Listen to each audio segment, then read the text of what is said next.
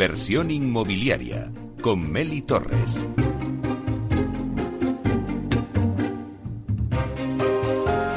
Bueno, seguimos con nuestro especial de balance de año 2020 del sector inmobiliario y previsiones para el 2021 con los principales protagonistas del sector inmobiliario. Y conectamos ahora en directo con otro de los grandes protagonistas del sector inmobiliario, con José Ignacio Morales, consejero delegado de Vía Celere. Buenos días, Nacho.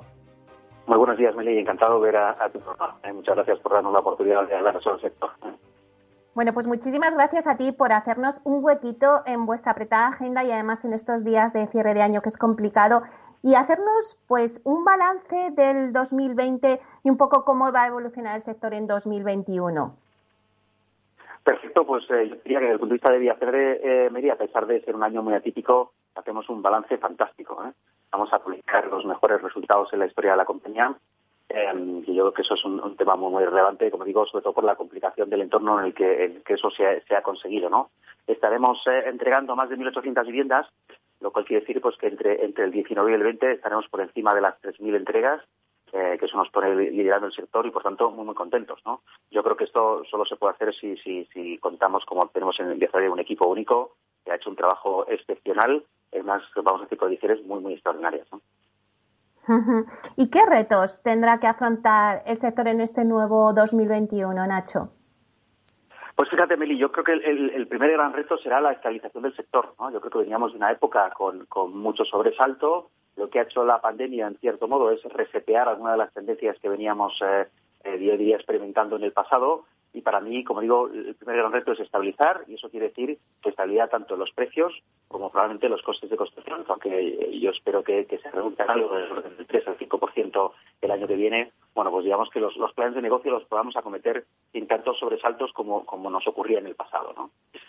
El segundo eh, gran reto será el de, el de seguir siendo capaces de poner mucha más oferta en, el mercado. Esto especialmente es un comentario relativo, evidentemente, a la obra nueva, ¿no? Al final, aquí no hay que olvidar que, todo el tema de, la pandemia nos ha pillado, vamos a decir, en una etapa de despegue y tendremos que seguir siendo, eh, vamos a decir, muy, muy, muy eh, serios con nuestra capacidad para poner eh, nuevo producto en mercado. Seguimos teniendo muchísimas ciudades donde el equilibrio entre, entre oferta y demanda todavía no se ha alcanzado y donde sigue teniendo mucha más demanda que oferta. ¿no? Y el tercer pilar, eh, para mí reto clarísimo para el 21, tiene que ver con, las, con, la, con, reforzar la seguridad jurídica en el sector, ¿no? Tanto y aquí estoy hablando en un sentido amplio, ¿no? Tanto para lo que eh, afecta a la compraventa de viviendas como para lo que afecta al mundo del alquiler, ¿no? Yo creo que aquí hay algunas enseñanzas muy claras, sobre todo en este final de año. No hace falta regular eh, las cosas que se regulan por sí solo, estoy hablando, por ejemplo, del mercado de alquiler, lo que la oferta se ha, eh, ha provocado en la caída en precios en algunas ciudades que se buscaba con sobreregulación. Por tanto, eh, no regulemos aquello que no se necesita y, por otro lado, creo que sigue siendo una asignatura muy, pendiente todos los mensajes que vayan en la línea de reforzar la, propiedad privada, ¿no? Que parece que es algo como, como que se da por sentado, pero francamente no siempre es así. En 2020, eh, bueno, pues a pesar de la pandemia, el residencial ha sido uno de los productos que, bueno, ha salido mejor parado, ha sido un producto estrella y también el alquiler. Eh, ¿Piensas, Nacho, que será así en 2021? ¿Qué productos serán protagonistas este nuevo año? Sí, desde luego creo que efectivamente, como tú dices, eh, todo lo que tiene que ver con los productos de alquiler seguirán teniendo, y yo creo que una demanda brutal y un apetito inversor que hemos seguido detectando durante todo el 20 y creo que esa tendencia seguirá muy, muy clara en el 2021. Y yo, fíjate, creo, eh, Meli, que habrá que mirar de reojo. Para mí, el gran tapado eh, para el 2021 puede ser la segunda residencia. Yo creo que la segunda residencia ha sufrido muchísimo en el 2020, evidentemente, ante la ausencia del cliente internacional, porque, porque ha desaparecido prácticamente el, el turismo internacional por las restricciones de movilidad. Yo creo que cuando el cliente internacional pueda empezar a volver a España, pueda volver un poco pues a, todas nuestras costas, lo que le va a ocurrir a él es un poco lo que nos ha ocurrido a nosotros. ¿eh? Se va a dar cuenta de que está en un país excepcional, con una climatología única, en un país muy seguro, sistema sanitario fantástico, unas infraestructuras de comunicaciones, tenemos la mayor y mejor eh, red de fibra óptica de, toda Europa. Y yo creo que eso le va a hacer pensar también que España es un fantástico país para comprar unas residencias. Vía Celere, eh, bueno, pues siempre ha llevado en su ADN la innovación, la sostenibilidad, podría decir muchas cosas más, pero ¿dónde va a poner el foco este año 2021 vía Celere? Pues mira, desde luego la sostenibilidad, eh, Meli, será un, pilar fundamental donde seguiremos, eh, seguiremos haciendo eh, muchísimo, muchísimo trabajo. ¿no? Sostenibilidad, nosotros yo diría que en el pasado hemos sido muy pioneros en los temas de eficiencia energética, hemos sido también, eh, yo creo que muy muy avanzados en los temas de la huella hídrica, perdón, y por supuesto en lo que, todo lo que tiene que ver con el mundo del, reciclaje, ¿no?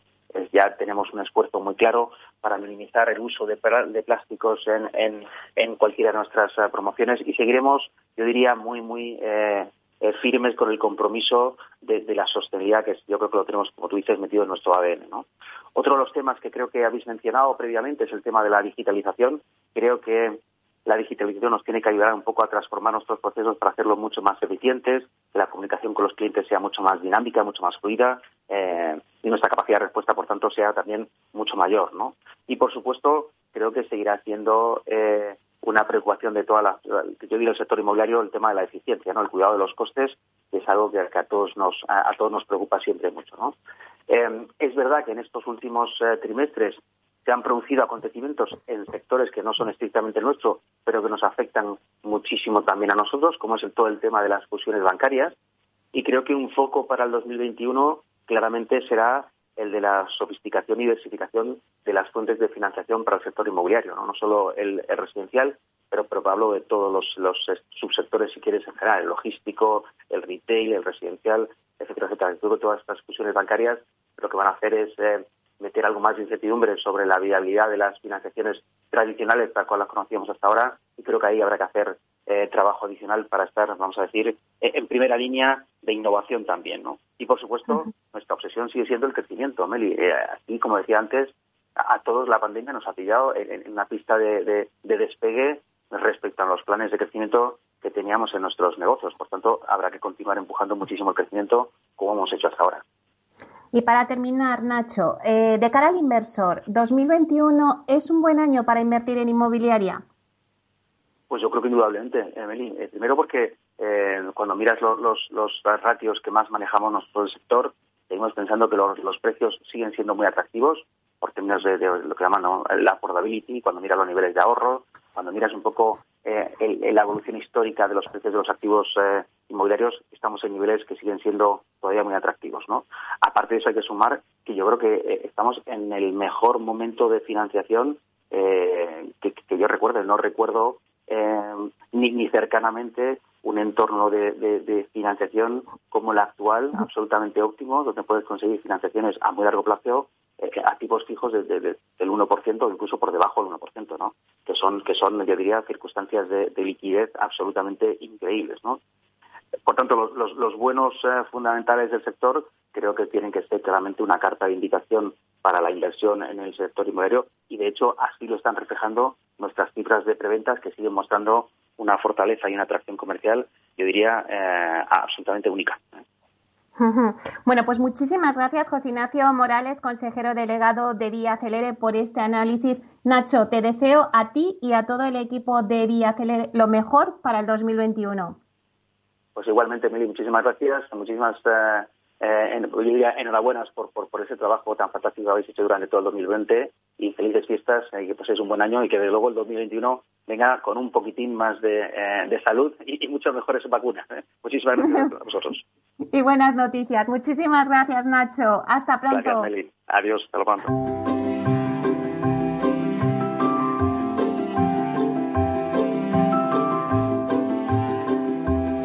Bueno, pues seguimos con nuestro especial de balance de año 2020 del sector inmobiliario y previsiones para el 2021 por los principales protagonistas del sector inmobiliario. Tenemos ahora con nosotros en antena ya a Borja García Egochaga, que es consejero delegado de Neynor Homes. Buenos días, Borja. Hola, buenos días, Meli. Bueno, Borja, eh, hemos tenido un año 2020 pues bastante complicado por el COVID. Pero ¿qué balance hacéis de este año en Neynor Homes? Bueno, pues sí, efectivamente, como, como dices, eh, el año pues ha estado muy marcado por, por el COVID en todos los aspectos de, de, la vida, ¿no? Eh, nosotros, eh, desde, desde el punto de vista de la promotora, el balance que hacemos es, eh, es muy satisfactorio. Y es muy satisfactorio, bueno, pues porque eh, recordarás que este año empezábamos hablando de que se eh, era un año en el que en principio se preveía que hubiera una cierta desaceleración en la actividad del sector promotor, tanto en ventas como en construcción, eh, o que no acelerase tan rápido como había acelerado en, en los últimos cuatro o cinco años pero de repente prácticamente nada más empezar el año pues nos encontramos a, primeros de marzo pues con una situación de pandemia que nos dejó a todos pues totalmente yo creo que, que, en estado de shock en un primer momento y en el que y, bueno pues eh, en ese en ese primer momento y sobre todo cuando ya nos confinaron pues eh, pues eh, claro eh, algunos de los escenarios que dibujamos para el para el ejercicio pues eran muy negativos. Eran muy negativos en primer lugar pues porque nos preocupaba nuestras personas nuestra nuestra plantilla. Eh, creo que hay el trabajo que se ha hecho desde el punto de vista de la empresa eh, pues con rotaciones de turnos con teletrabajo con flexibilidad eh, etcétera pues ha sido muy satisfactorio. Gracias a Dios pues Nino es una empresa que está muy digitalizada y por lo tanto pues el proceso ha sido relativamente sencillo. Eh, el grado de satisfacción de los empleados, que para nosotros pues siempre es una variable a tener muy en cuenta, pues ha sido muy alto y el rendimiento del trabajo eh, no se ha visto afectado, con lo cual desde ese punto de vista pues eh, pues eh, tenemos que estar satisfechos. Respecto a variables ya más eh, de negocio, pues eh, cuando nada más empezar la, la pandemia y el confinamiento, eh, pues diseñamos un plan de contingencia para el negocio, pero bueno, nos quedamos un poco pues a verlas venir, ¿no? Eh, porque hubo unas primeras semanas, o yo te diría que mes y medio, dos meses casi, en el que no sabíamos por dónde nos pegaba el aire con las obras de construcción. Si teníamos que poner eh, nosotros los coordinadores de seguridad y salud para vigilar que los eh, operarios llevasen mascarillas, si eso lo tenía que hacer la mutua eh, de, de, de, de accidentes de prevención laboral eh, si lo tenía que hacer el Colegio de Arquitectos, todo el mundo opinando, eh, directrices muy poco claras, mucha confusión, muy pocos medios, porque ni siquiera teníamos mascarillas para, para llevar a las obras. Nosotros tenemos casi 5.000 trabajadores eh, eh, haciendo promociones para Nino. Con lo cual, ahí hubo un momento que fue de tal que dijimos, madre mía, lo que viene.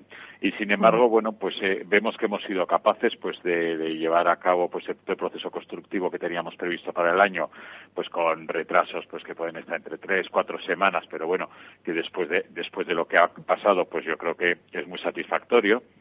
Desde el punto de vista de ventas, pues lo mismo, cuando nos vimos obligados a cerrar las Neynor Store, eh, pues dijimos, madre mía, eh, pero sin embargo, pues, eh, pues gracias a unas campañas de marketing que hicimos que creo que fueron muy acertadas, y también pues a la capacidad de vender online y de pues de tener mucha presencia en redes digitales y en redes sociales pues fuimos capaces de mantener una actividad de ventas pues eh, importante incluso en los meses más duros del confinamiento y bueno pues vamos a cerrar el año pues en el entorno pues del 90% un poquito más de las ventas que teníamos previstas a principio de año.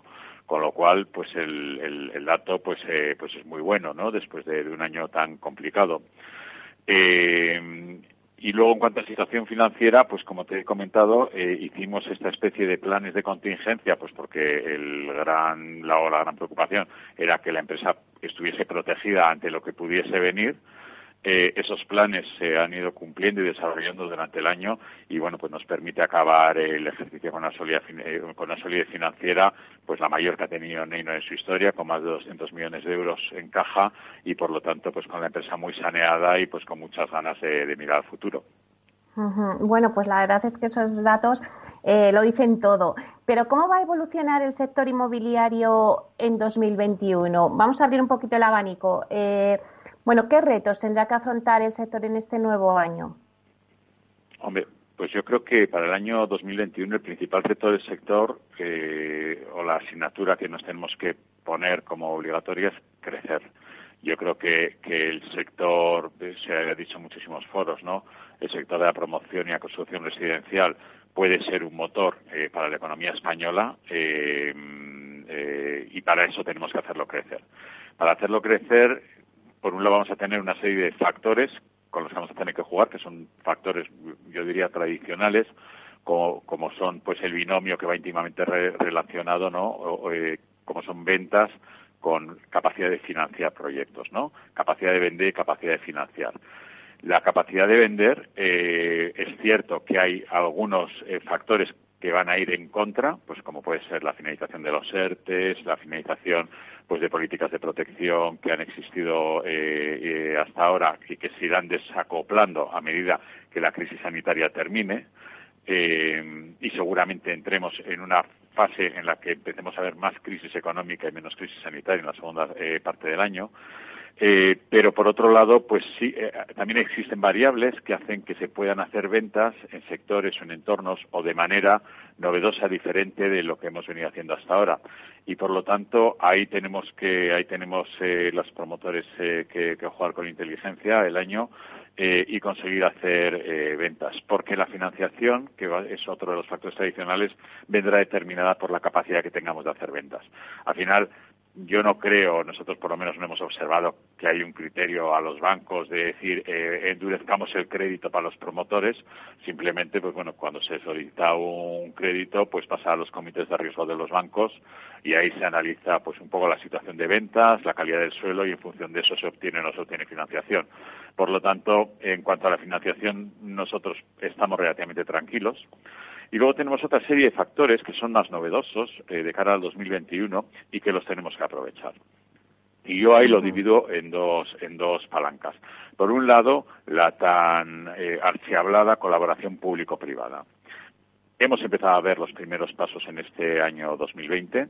Yo creo que el año 2021 tiene que ser el de, el de las bases, en el que se, se empieza a visualizar de verdad que la colaboración público-privada es capaz de dinamizar al sector y ahí hay muchísimas herramientas que se están ya poniendo en marcha por las administraciones, entre las cuales destaco algunas, como puede ser, por ejemplo, la puesta eh, eh, en, en, disposición de promotores privados de suelos públicos para eh, construir viviendas de precio pactado, eh, también estamos viendo cierta desregularización o flexibilización de la normativa. Somos un sector hiperregulado que a veces nos tiene totalmente prisioneros. En fin, yo creo que hay iniciativas ya muy interesantes que van a ayudar a que el sector crezca. Y por último, no podemos olvidar eh, eh, que tenemos que entrar en la agenda de los fondos de reactivación europea, los Next Generation eh, es una obligación del sector que seamos capaces de articular proyectos con las administraciones que nos permitan traer fondos también a nuestro sector de la promoción residencial del, reparto cadáver europeo, porque eso contribuirá también a dinamizarlo. Por lo tanto, yo creo que estos son un poco los factores y el, el marco de juego que tenemos de cara al 2021 con el reto de hacer que el sector crezca y de que ayudemos a ser una solución para el país. Ya para terminar, eh, Borja, eh, es verdad que el residencial y sobre todo el alquiler, bueno, ha sido protagonista este año. Y si ya nos centramos en Einer Homes, vosotros este año habéis apostado por el alquiler. Eh, no sé, ¿dónde vais a poner el foco en Einer Homes durante el 2021? Bueno, nosotros el foco en 2021 lo vamos a poner eh, donde lo hemos puesto en el, en el, en el 2020, ¿no? Nosotros vamos a continuar eh, consolidando el modelo de compañía que queremos. Nosotros queremos ser una, una promotora eh, resistente a los cambios de ciclo. Queremos ser un proyecto de muy largo plazo y, por lo tanto, todas las alternativas o ramas de negocio que nos permiten captar recursos de manera recurrente, son bienvenidas y sobre todo en el ámbito de lo que tenga que ver eh, con, el sector residencial. Y ahí tenemos pues eh, un, todavía un grupo grande de entradas eh, que tiene que ver con la vivienda.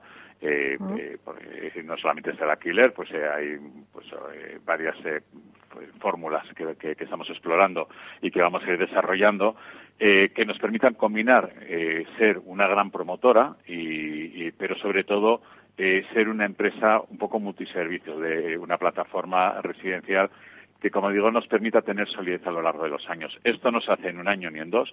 Esto es un proyecto pues de largo plazo en el que parte de los beneficios los vamos reinvirtiendo, manteniendo el valor dentro de la empresa para nuestros accionistas.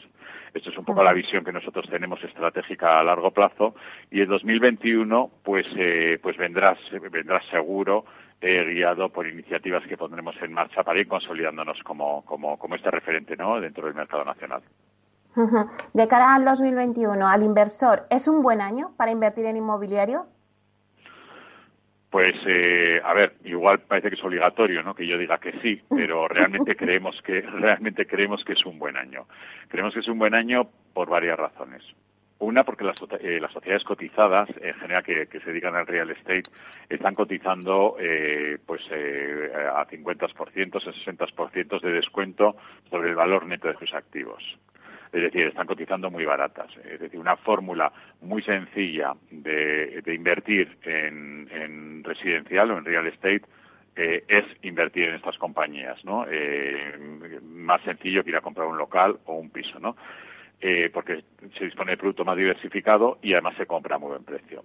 Pero además eh, se dan una serie de factores que creemos que van a hacer que, ya estamos viendo además, que el apetito inversor por, sobre todo en nuestro sector, el de vivienda residencial, eh, crezca de manera importante durante los próximos meses. Por un lado tenemos una política monetaria y fiscal hiperexpansiva que genera cantidades de liquidez en el mercado eh, tanto en Europa como en Estados Unidos, desconocidas desde la Segunda Guerra Mundial.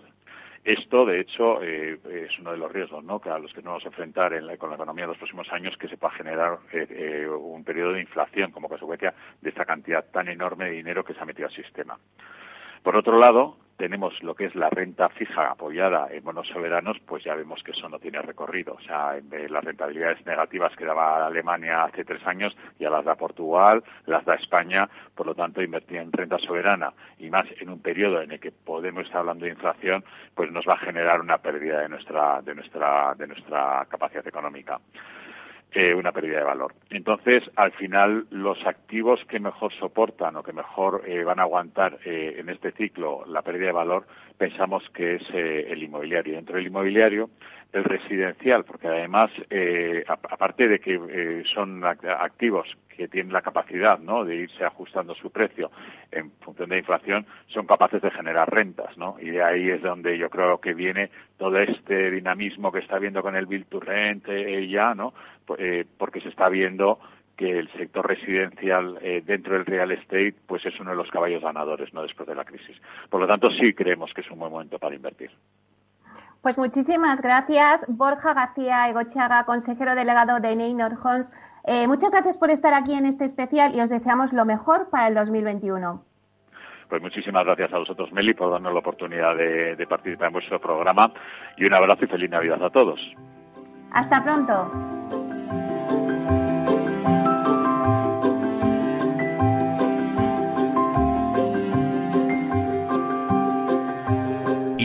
Inmobiliaria con Meli Torres.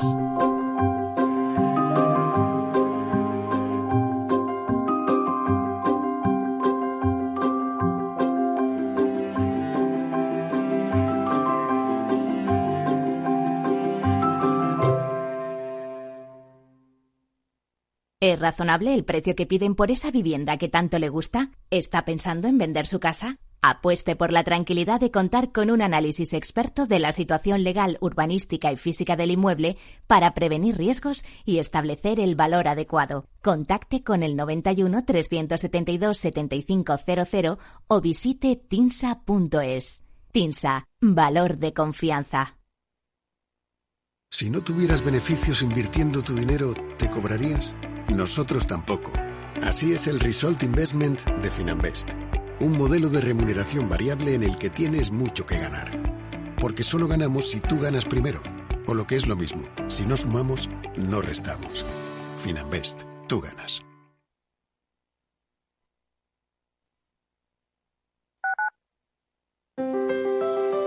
Si te gusta la cocina gallega de siempre, en el Mesón Gallego 1 y el Mesón Gallego 2 encontrarás los mejores pescados y mariscos de las costas junto a recetas de la Galicia interior, además de las carnes de Sanabria y los mejores embutidos de Zamora y nuestra terraza. Te esperamos en la calle Muller 35, teléfono 91 579 3623 y en la Plaza de la Remonta 13, teléfono 91 579 0769. Una recomendación del programa gastronómico Mesa y Descanso.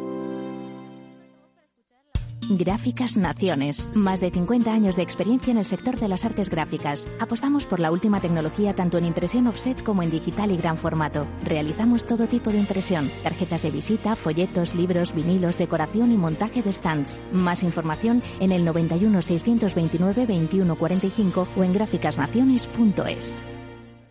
Capital Radio. Siente la economía.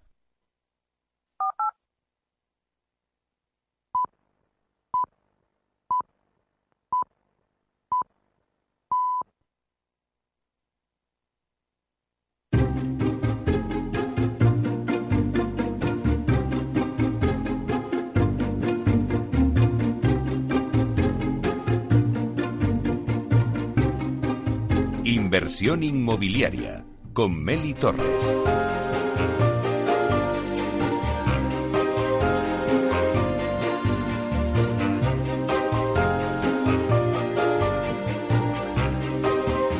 Pues nuestro especial de inversión inmobiliaria a fin de año, pero ahora cambiamos de tercio y nos vamos al sector terciario, en concreto al sector retail y de centros comerciales. Y hablamos con Miguel Pereda, consejero delegado de LAR España y presidente de Grupo LAR. Buenos días, Miguel. Hola, ¿qué tal? Buenos días, ¿cómo estás? Bueno, pues muchísimas gracias por atendernos en directo en este especial que estamos haciendo un balance del año de lo que ha pasado en este año tan complicado en 2020 y de las previsiones para el 2021. Eh, nos gustaría, Miguel, que nos hicieras ese balance del año 2020 en vuestra compañía. Bueno, pues eh, como tú bien definías eh, al principio, es un año complicado. Lo que ha sido es un año, un año muy difícil.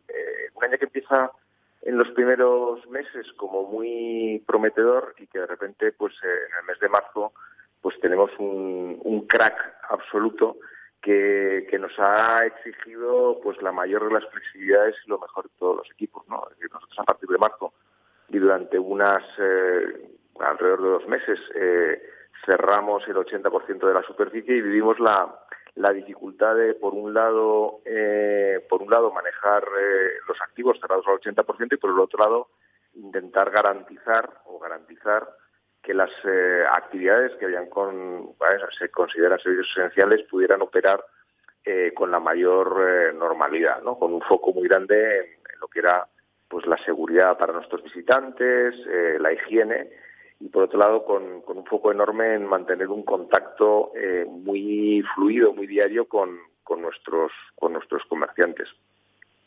con lo cual ha sido un año muy muy retador, muy retador además porque como las eh, informaciones, las, las restricciones, las medidas, pues eh, había que seguirlas eh, pues casi de manera semanal, iban cambiando de manera constante, pues era muy difícil hacer planes a, largo plazo, ¿no? Y lo que hacíamos era pues mantener una constante alerta y, un, constante y una constante modificación en las cosas que íbamos haciendo. es verdad también, por, por decir las cosas, que lo que sí que hemos ido viendo, que en la medida que las restricciones iban eh, iban levantándose en algunas de las zonas donde estábamos, pues la vuelta a los centros eh, se producía de manera inmediata. O sea, nosotros, tanto que se ha hablado de Vs, de Ls, sí que hemos visto mm. que el comportamiento de las visitas en nuestros centros era claramente en V, tanto para arriba como para abajo. Eh, o sea que ha sido un año intenso. Había ese deseo de ir a la tienda y vivir esa experiencia. Pero ¿cómo va a evolucionar el sector de centros comerciales en 2021?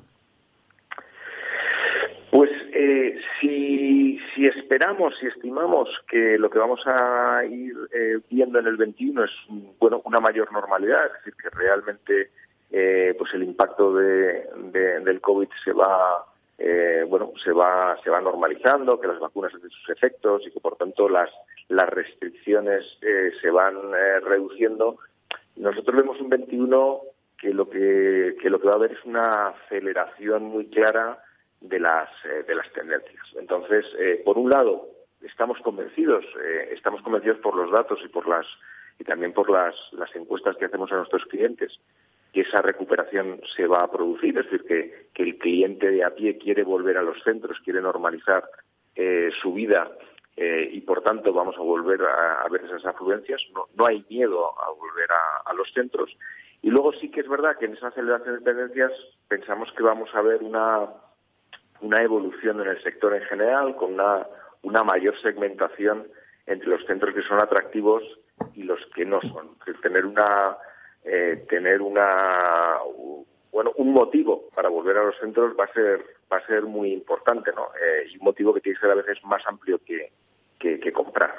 Además pensamos que, que no va a haber nueva oferta, que lo que va a haber es más más segmentación y por lo tanto más competencia entre los centros existentes eh, y vamos a ver muy poquita oferta nueva en el, en el, en el mercado. ¿no? Los, retos que vamos a tener en el sector, eh, que vamos a tener los propietarios de los centros es, pues como es, eh, es lógico, es mantener la ocupación, ayudar a nuestros comerciantes, a nuestros inquilinos a que les vaya mejor y entre los dos hacer que la oferta sea atractiva y que los y que nuestros nuestros visitantes vuelvan a los centros. Claro, y bueno, pues en esa en ese análisis que me hacías de que bueno, pues hay que poner el foco también en, en dar algo diferente, ¿no? Al, al cliente. ¿Cuáles son los centros que ganarán protagonismo en 2021? Bueno, va a haber cosas que, lo que digo, no son cosas nuevas, son cosas que ya venían y que ahora han venido con mayor rapidez. Eh, vamos a necesitar espacios que sean seguros, espacios que sean eh, higiénicos. El, visitante cada vez va, va a apreciar más esa, eh, esa sensación, que al final se produce mucha sensación. Lo segundo es oferta comercial, es decir, necesitamos centros que sean variados, donde la cantidad de cosas que vuestro visitante puede hacer eh, sea diversa. El peso de, de lo que es el, el, ocio y la restauración, sin duda, eh, va a continuar siendo eh, muy importante. Y luego, al final, los centros, eh, además de ser completos, de ser atractivos, de ser cómodos, viven de tener los mejores comerciantes. Entonces, la calidad de la oferta comercial nosotros entendemos que va a ser absolutamente, absolutamente crítica. ¿Y dónde va a poner el foco la de España en 2021? Pues nosotros en 2021 eh, eh, es un año para, para cuidar los centros, eh, es un año para mantener la ocupación, cuidar los centros y cuidar a nuestros comerciantes, como hemos hecho en el 20, pero sí que es cierto que con una eh, probablemente con una tranquilidad superior a los saltos que hemos estado viviendo durante el 20. ¿no? Entonces, por un lado, ocupación, por otro lado, gestión de los centros, y estamos menos preocupados en, en crecer que lo hemos estado en años anteriores.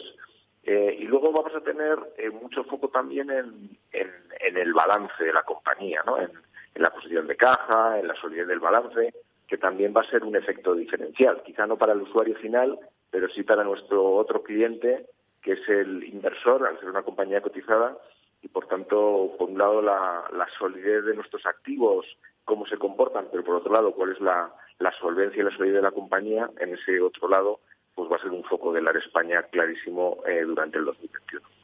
Uh -huh. Miguel, aunque el 2020 el sector de centros comerciales pues ha sido uno de los más afectados, pero el futuro para el 2021 de estos centros, eh, ¿qué le podríamos decir al inversor? Pues al final eh, no podemos juzgar con, con temas coyunturales, eh, no podemos, eh, digamos, tratar de extrapolar a, temas estructurales. Eh, no cabe duda que el 20 ha sido para, nos, para nuestro sector eh, un año duro, para nuestro y probablemente para, para casi todos otros sectores terciarios en general. pero al final eh, la gente, y eso está demostrado, los retailers son, son, eh, son empresas que funcionan en omnicanal, venden online, por supuesto, pero necesitan la venta física. El cliente quiere, mm, y al menos y en España es, es, más claro quizá que en otros países, eh, retomar su vida normal y parte de su vida es ir a lugares a disfrutar eh, y a comprar y por tanto volverá y volverá con más fuerza a aquellos activos que son más atractivos. Nosotros lo que pensamos es que el 21 va a segmentar aún más eh, aquellos activos más, más, más fuertes de aquellos que no lo son y iremos viendo en la medida que las restricciones eh, vayan levantándose cómo la situación se normaliza y esa V que yo decía que estamos viendo, que es medible en la vuelta a los centros, pues eh, nos traerá eh, una, una mayor normalidad, estoy seguro que a partir del pues esperemos que así sea y así lo deseamos. Muchísimas gracias, Miguel Pereda, consejero delegado de LAR España y presidente del Grupo LAR. Muchas gracias, eh, Miguel, por Muchas hacernos gracias. este análisis. Bueno, Nada, gracias. Gracias, buenos días.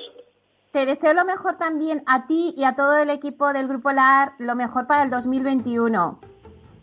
Muchísimas gracias por vuestros deseos, igualmente para todos nosotros. Hasta pronto, Miguel. Adiós.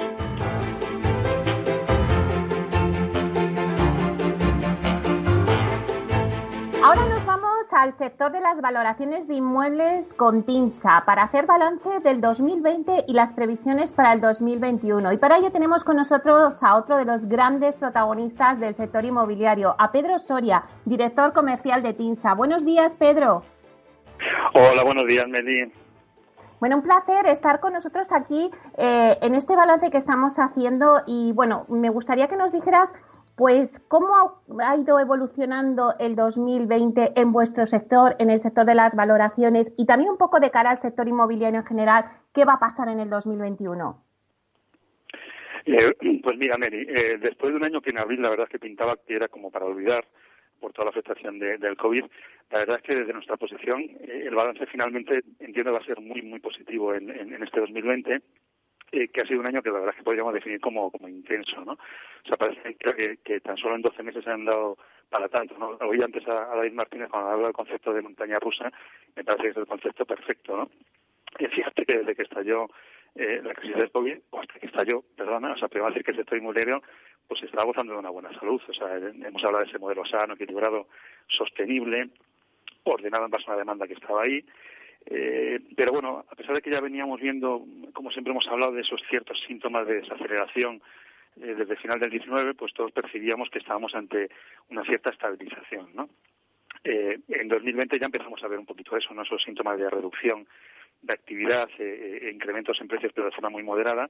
Pero claro, llegó el, el, COVID y realmente la pandemia pues ha interrumpido todo. Y, yo creo que lo que ha hecho ha sido acelerar un poquito ese fin de ciclo expansivo y lo que apuntaba que era un, mercado eh, pues eh, con correcciones eh, moderadas y sin traumas, pues realmente se ha, habido, se ha visto interrumpido eh, de forma brusca, ¿no? O sea, de una forma muy, muy, muy, muy fuerte, ¿no? Bueno, pues eh, que hemos visto también en los mercados, pues hemos visto mucha heterogeneidad. yo creo que ha sido la nota predominante. ¿no? Hemos visto, por ejemplo, que muchas diferencias entre el comportamiento de las viviendas de obra nueva y el, y el mercado de vivienda usada. ¿no? hemos visto también una consolidación de alguna forma de las diferencias eh, por áreas geográficas, pero en este caso con mayor impacto negativo en todas las zonas eh, que han estado expuestas a, esos sectores más penalizados como el turismo y, la hostelería, ¿no? Y también la inversión extranjera, que antes eran pues los mercados que ayudaban a, a tirar, ¿no? Y también hemos visto pues una cierta reconfiguración de la demanda, esos eh, cambios en las preferencias de la demanda, y parece que los particulares tienen cierta tendencia ya a expandirse en mercados eh, con tipo mancha aceite, con prioridad puesta en la búsqueda de, espacios abiertos y fuera del centro de las grandes ciudades, ¿no? Y, y a pesar de todo eso, eh, en ningún momento eh, nosotros hemos parado la, actividad, eh, ni la propia nuestra como pasada, ni se ha parado la del sector inmobiliario. Es cierto que hubo ahí pues, eh, un par de semanas de parón, pero prácticamente no ha habido nada. Pero es cierto que, que todo el estado de alarma y el confinamiento eh, pues supuso realmente una reducción muy significativa de actividad en, en, todo el sector y en nuestra actividad también en la, en la parte de valoraciones. ¿no? Sin embargo, y de forma muy sorprendente, el mercado ha estado tremendamente activo tras el confinamiento. Es, es, es tremendo. Eh, en buena parte probablemente por la recuperación de, operaciones que se han quedado paralizadas, ese famoso efecto champán que ya te comenté alguna vez, pero también es cierto que después de, ese susto tremendo que nos llevamos, pues eh, sí que parece que hay mucha gente que ha puesto claramente eh, la decisión de compra como prioridad uno, siempre y cuando sean demanda solvente, ¿no? Y todavía queda ese tipo de demanda, ¿no? Y se ha visto, como ya han comentado también previamente algunos compañeros, en cuanto a, lo que es la parte, sobre todo en obra nueva, de, de récord históricos en, en cuanto a ventas, ¿no? Eh, y además estamos viendo que, bueno, pues sobre todo cuando se producen grandes crisis económicas, el mercado inmobiliario suele convertirse en refugio para inversores, ¿no? Eh, es un mercado que no produce tantas oscilaciones o tan bruscas como otros sectores que están más relacionados directamente con movimientos de mercados financieros, ¿no? Entonces, en este caso, probablemente se están realizando también compras eh, para inversión como valor refugio, ¿no? Y en un escenario de tipo de interés muy bajo, pues favorece todo esto, ¿no? En cualquier caso, se trata claramente de una crisis coyuntural sobrevenida por un factor exógeno externo en un mercado que ya apuntaba, a cierta estabilidad. Por lo tanto, si se corrige eh, eh, esta crisis, o sea, si corregimos eh, la crisis sanitaria y volvemos a recuperar la confianza, todo debe apuntar a, recuperar ese mercado con, estabilidad, ¿no? Es una situación muy diferente a la del 2008. El sector, el sector ahora mismo no se sitúa como el epicentro de esa crisis. O sea, las empresas inmobiliarias al igual que las familias también, pues se encuentran menos endeudadas, las entidades financieras están mucho más saneadas. Por lo tanto, bueno, pues un escenario teóricamente, a pesar de que es complicado, eh, positivo. Pero en cualquier caso lo miramos con, con cierta prudencia, Meli, porque probablemente eh, no refleja el comportamiento actual, eh, ese comportamiento futuro, como mínimo a corto plazo, sobre todo en el inicio del 2021, que lo vemos un poco más, más complicado. Y, realmente, lo que te he dicho algunas veces, ¿no? nos encontramos un poco en una situación de, de stand-by, ¿no? a, la espera un poco de ver cómo se resuelve todo lo que es la parte de esa crisis sanitaria. El posible impacto en la economía va a ser muy importante. Estamos todavía pues un poco dopados contra esta parte de los ERTES y los, los, eh, ICOs, pero se tendrá que resolver. Pero a pesar de eso, eh, desde luego hoy en día, ya en, diciembre, nos encontramos cada vez más positivos y viendo el final eh, mucho más cercano, ¿no? Pedro, mm, han comentado otros compañeros que bueno, el residencial ha sido protagonista en 2021 y todo lo que toque con el residencial, el alquiler, ¿Qué productos piensan desde TINSA que van a ser protagonistas en 2021? Pues Meli, mira, dentro del real estate, eh, vamos, sin lugar a dudas el residencial. O sea, yo creo que, como se ha comentado, va a ser el gran ganador, ¿no? O sea, la vivienda ha demostrado en, este en este periodo que es un producto eh, absolutamente resiliente, ¿no?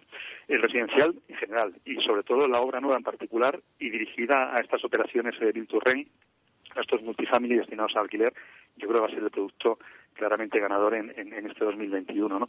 Fíjate que al final el residencial, y sobre todo, insisto, el residencial destinado al alquiler, pues eh, tiene una oportunidad tremenda de mercado una previsión muy importante del incremento de la demanda que ya venía produciéndose previamente, pero sigue habiendo un gap muy importante entre lo que es eh, el porcentaje de viviendas que, hay en España eh, destinadas al alquiler y la media europea. Entonces, si el objetivo es, y ya no me lo pongo a corto, me lo pongo a largo para los próximos 10, 12 años, intentar estar en esas medias europeas, son muchas viviendas en, al año las que hay que poner en, alquiler, ¿no?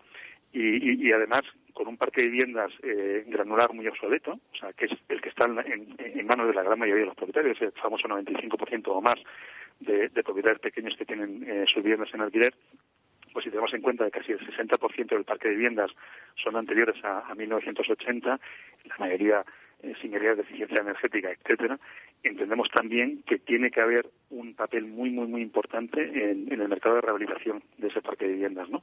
Eh, yo creo que esto tiene que empezar a jugar un papel realmente ya importante, mucho más importante que el actual, y es otro de los nichos que entendemos dentro del sector inmobiliario que va a salir claramente reforzado este, este eh, minisector o subsector de la rehabilitación eh, residencial, ¿no?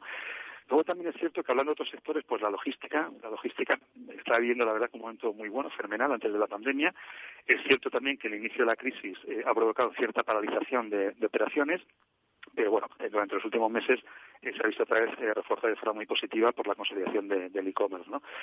Oficinas y retail lo vemos un poco más complicado, o sea, se recuperarán pero tardarán más eh, las oficinas muy condicionadas por, por la implantación del teletrabajo, todos estos movimientos que va a haber, y el retail, pues bueno, también lo ha comentado antes, eh, Miguel, bastante afectado por toda la parte de e-commerce, pero bueno, pues con cierta recuperación y probablemente cuando se produzca de forma rápida. La gran duda, Meli, es toda la parte del hotelero, o sea, esa parte de turismo, qué va a pasar con este sector, que es un sector muy potente que aporta mucho al PIB, y todas las eh, actividades asociadas al turismo y a la hostelería. ¿no? Sí que es cierto que superada la crisis, cuando se supere de verdad, aunque nada volverá a ser como antes, cuando se recupere toda esa movilidad internacional, estos sectores deberían tener una recuperación relativamente rápida. O sea, España ha sido, es y será un polo clarísimo de atracción de turismo e inversión extranjera. Pero vamos, yo tengo muy claro que el caballo ganador va a ser el residencial y sobre todo estos eh, procesos de alquiler. Bueno, pues nos quedamos con, con, eso. Muchísimas gracias, Pedro Soria, director comercial de TINSA, por este análisis. Gracias, Pedro, por estar ahí y, bueno, os deseo a ti y a todo el equipo de TINSA lo mejor para el 2021. Pues igualmente, Meli, desde TINSA, desde Las Rosas, os deseamos unas felices fiestas, un fantástico, y esta vez sí fantástico 2021, por favor, y, un abrazo fortísimo a la gente de Capital Radio, sois eh, fantásticos. Muchísimas gracias. Hasta pronto, Pedro. Hasta luego, un abrazo. Inversión inmobiliaria con Meli Torres. Bueno, pues ahora nos vamos al mundo PropTech con Diego Bestar, que es consejero delegado de Urbanitae, para que nos haga un balance de este sector en 2020 y cómo va a ser su evolución en 2021. Buenos días, Diego. Buenos días, Meli, ¿cómo estás?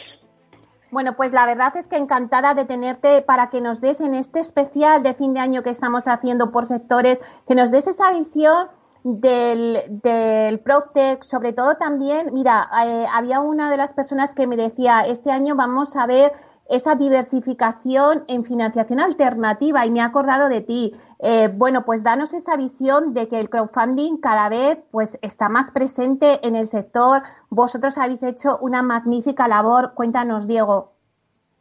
Pues sí, la verdad es que, bueno, yo creo que dentro de, lo que ha ocurrido este año, ¿no? que como todos sabemos está siendo un año histórico y, absolutamente atípico, es verdad que, como aquel que dice la bomba atómica, no nos ha caído al sector de tecnología y tampoco le ha caído al sector inmobiliario, con lo cual el PropTech, que como sabemos está entre el tecnológico y el inmobiliario, eh, yo diría que ha sido probablemente hasta beneficiado de, de lo que está ocurriendo, ¿no? Eh, y lo llevamos siguiendo ya desde, desde hace varias semanas o creo que ya meses. Ha pasado este año, el tiempo ha pasado también muy rápido, pero hemos estado siguiendo sobre todo pues que las, las tendencias, las nuevas tecnologías aplicadas al sector inmobiliario eh, se han incluso acelerado, ¿no? Gracias a, la pandemia. Eh, al igual que ha ocurrido con otras herramientas pues que se han convertido parte del día a día, ¿no? Como el Zoom o, bueno otras muchas cosas que, que, se están haciendo ahora todas por internet o utilizando tecnología.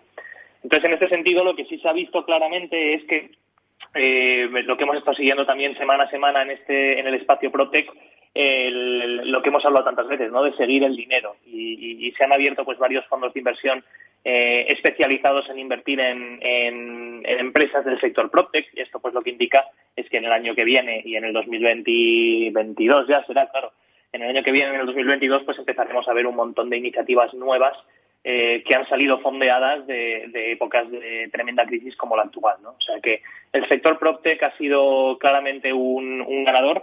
Y lo que es verdad que, que, hay que eh, ver es que en realidad mucha gente habla de que de que hay mucha innovación este año, ¿no? Pero yo en realidad pienso que, más bien lo contrario. Lo que ha ocurrido es que se han afianzado las cosas que ya sabíamos que estaban ahí, que ya sabíamos que eran el futuro, pues ahora se han acelerado mucho más, ¿no? Y lo que quizás hubiera tardado cinco años en implementarse de forma generalizada, pues, eh, pues se va a hacer en cuestión de 12 meses gracias a, la aceleración que ha, que ha pegado el, sector PropTech y, con el cierre del COVID, ¿no? Y luego respecto a Urbanitae y la financiación alternativa, pues totalmente. Eh, lo, hemos, lo hemos estado viendo desde, desde marzo, abril de, este año, ¿no? que fue cuando empezó todo esto del COVID. Eh, hemos notado en el caso de Urbanitae, que hacemos inversión inmobiliaria, como sabéis, hemos notado un aumento eh, del apetito inversor eh, exponencial. Eh, estamos, de, hecho, estamos teniendo proyectos que se cierran para invertir en cuestión de minutos con, muchos cientos de miles de euros que se quedan fuera porque no llegan a tiempo. al final, el valor refugio que representa el inmobiliario, sobre todo en momentos de incertidumbre y de volatilidad como los que hemos vivido en los mercados financieros, pues se gana muchísimo valor, ¿no? Y, esto lo estamos, lo estamos viendo claramente en, en Urbanitae. Para darte unos datos, Meli, para que veamos el, cómo vamos a cerrar el año desde Urbanitae, mira, este año hemos cerrado ya 15 promociones, 15 proyectos, eh, con más de 10 millones de euros levantados en la plataforma.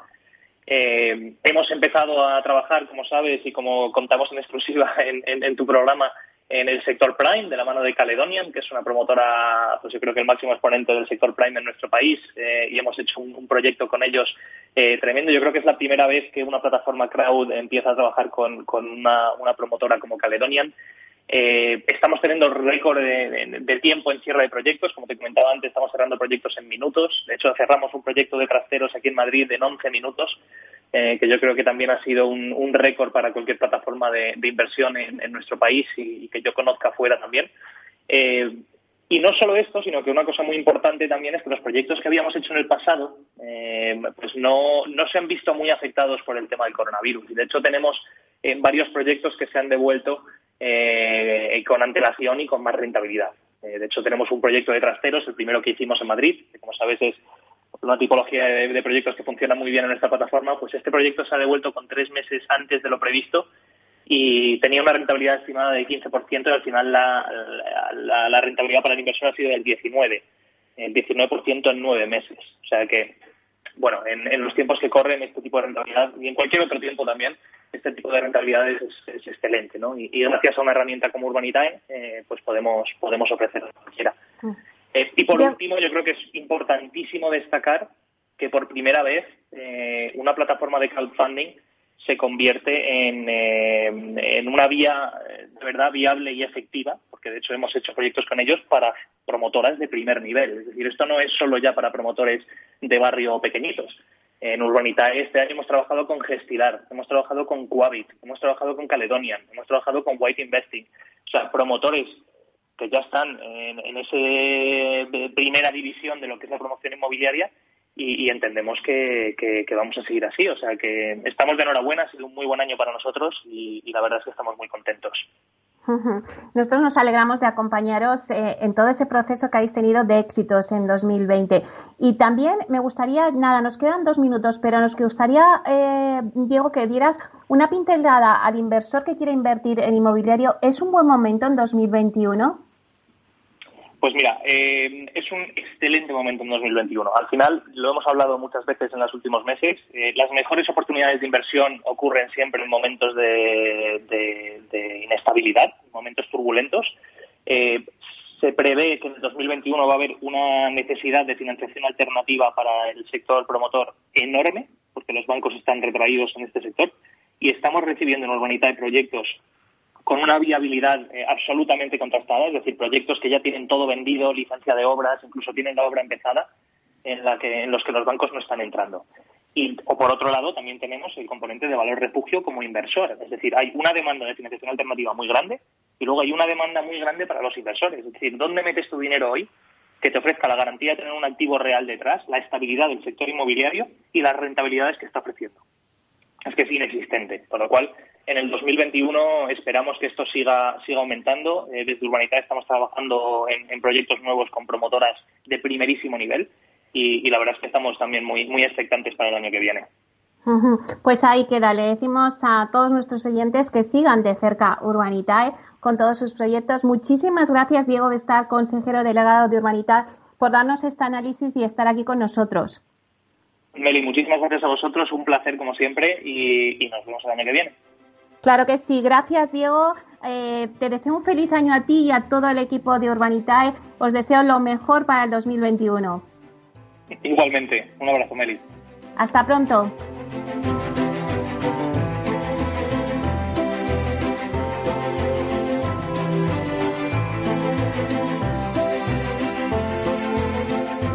Inversión inmobiliaria con Meli Torres.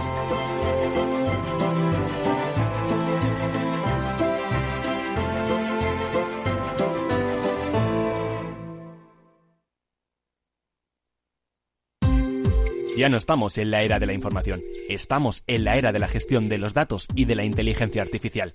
El tratamiento inteligente de estos datos proporciona un valor enorme a las empresas en sus procesos de negocio. En Piper Lab ayudamos a nuestros clientes a tomar decisiones de negocio basadas en datos. Escúchanos todos los lunes a las 10 y media de la mañana en el espacio de Big Data de Capital, la Bolsa y la Vida. Tu radio en Madrid 105.7, Capital Radio. Memorízalo en tu coche. Somos Mazapanes Barroso. En nuestra empresa elaboramos productos con ingredientes seleccionados siguiendo una tradición artesana transmitida de generación en generación desde hace más de un siglo. Te llevamos el auténtico mazapán artesano de Toledo a tu casa. Nos esperan fechas muy especiales en las que no puede faltar en tu mesa. Compra tus dulces favoritos en nuestra tienda online www.mazapanesbarroso.com o llamando al teléfono 92 535 3149. Disfruta del auténtico mazapán con Mazapanes Barroso, maestros artesanos tradición y calidad desde 1890. Disfruta de la mejor cocina gallega en Montes de Galicia. Todo un clásico moderno en el barrio de Salamanca. Disfruta de la variada dieta atlántica, de las mejores carnes y pescados tratados con respeto y transparencia y regados con una de las mejores bodegas de la zona. En grupo, en familia o en pareja, Montes de Galicia te ofrece el espacio perfecto en cada ocasión. Esto te estás perdiendo si no escuchas a Luis Vicente Muñoz en Capital, La Bolsa y la Vida. En una crisis que se ha llegado a decir que es una guerra, lo que tienes que tener es animado a tu ejército y el ejército son las empresas. José Luis Bonet, presidente de la Cámara de Comercio de España. No te confundas. Capital, La Bolsa y la Vida con Luis Vicente Muñoz, el original. Capital Radio. Aportamos valor. Soy autónomo. ¿Tengo que pagar la cotización aunque no ingrese? Sí. Tienes que seguir pagando tus cotizaciones con independencia de tus ganancias, excepto si te das de baja como autónomo en la seguridad social.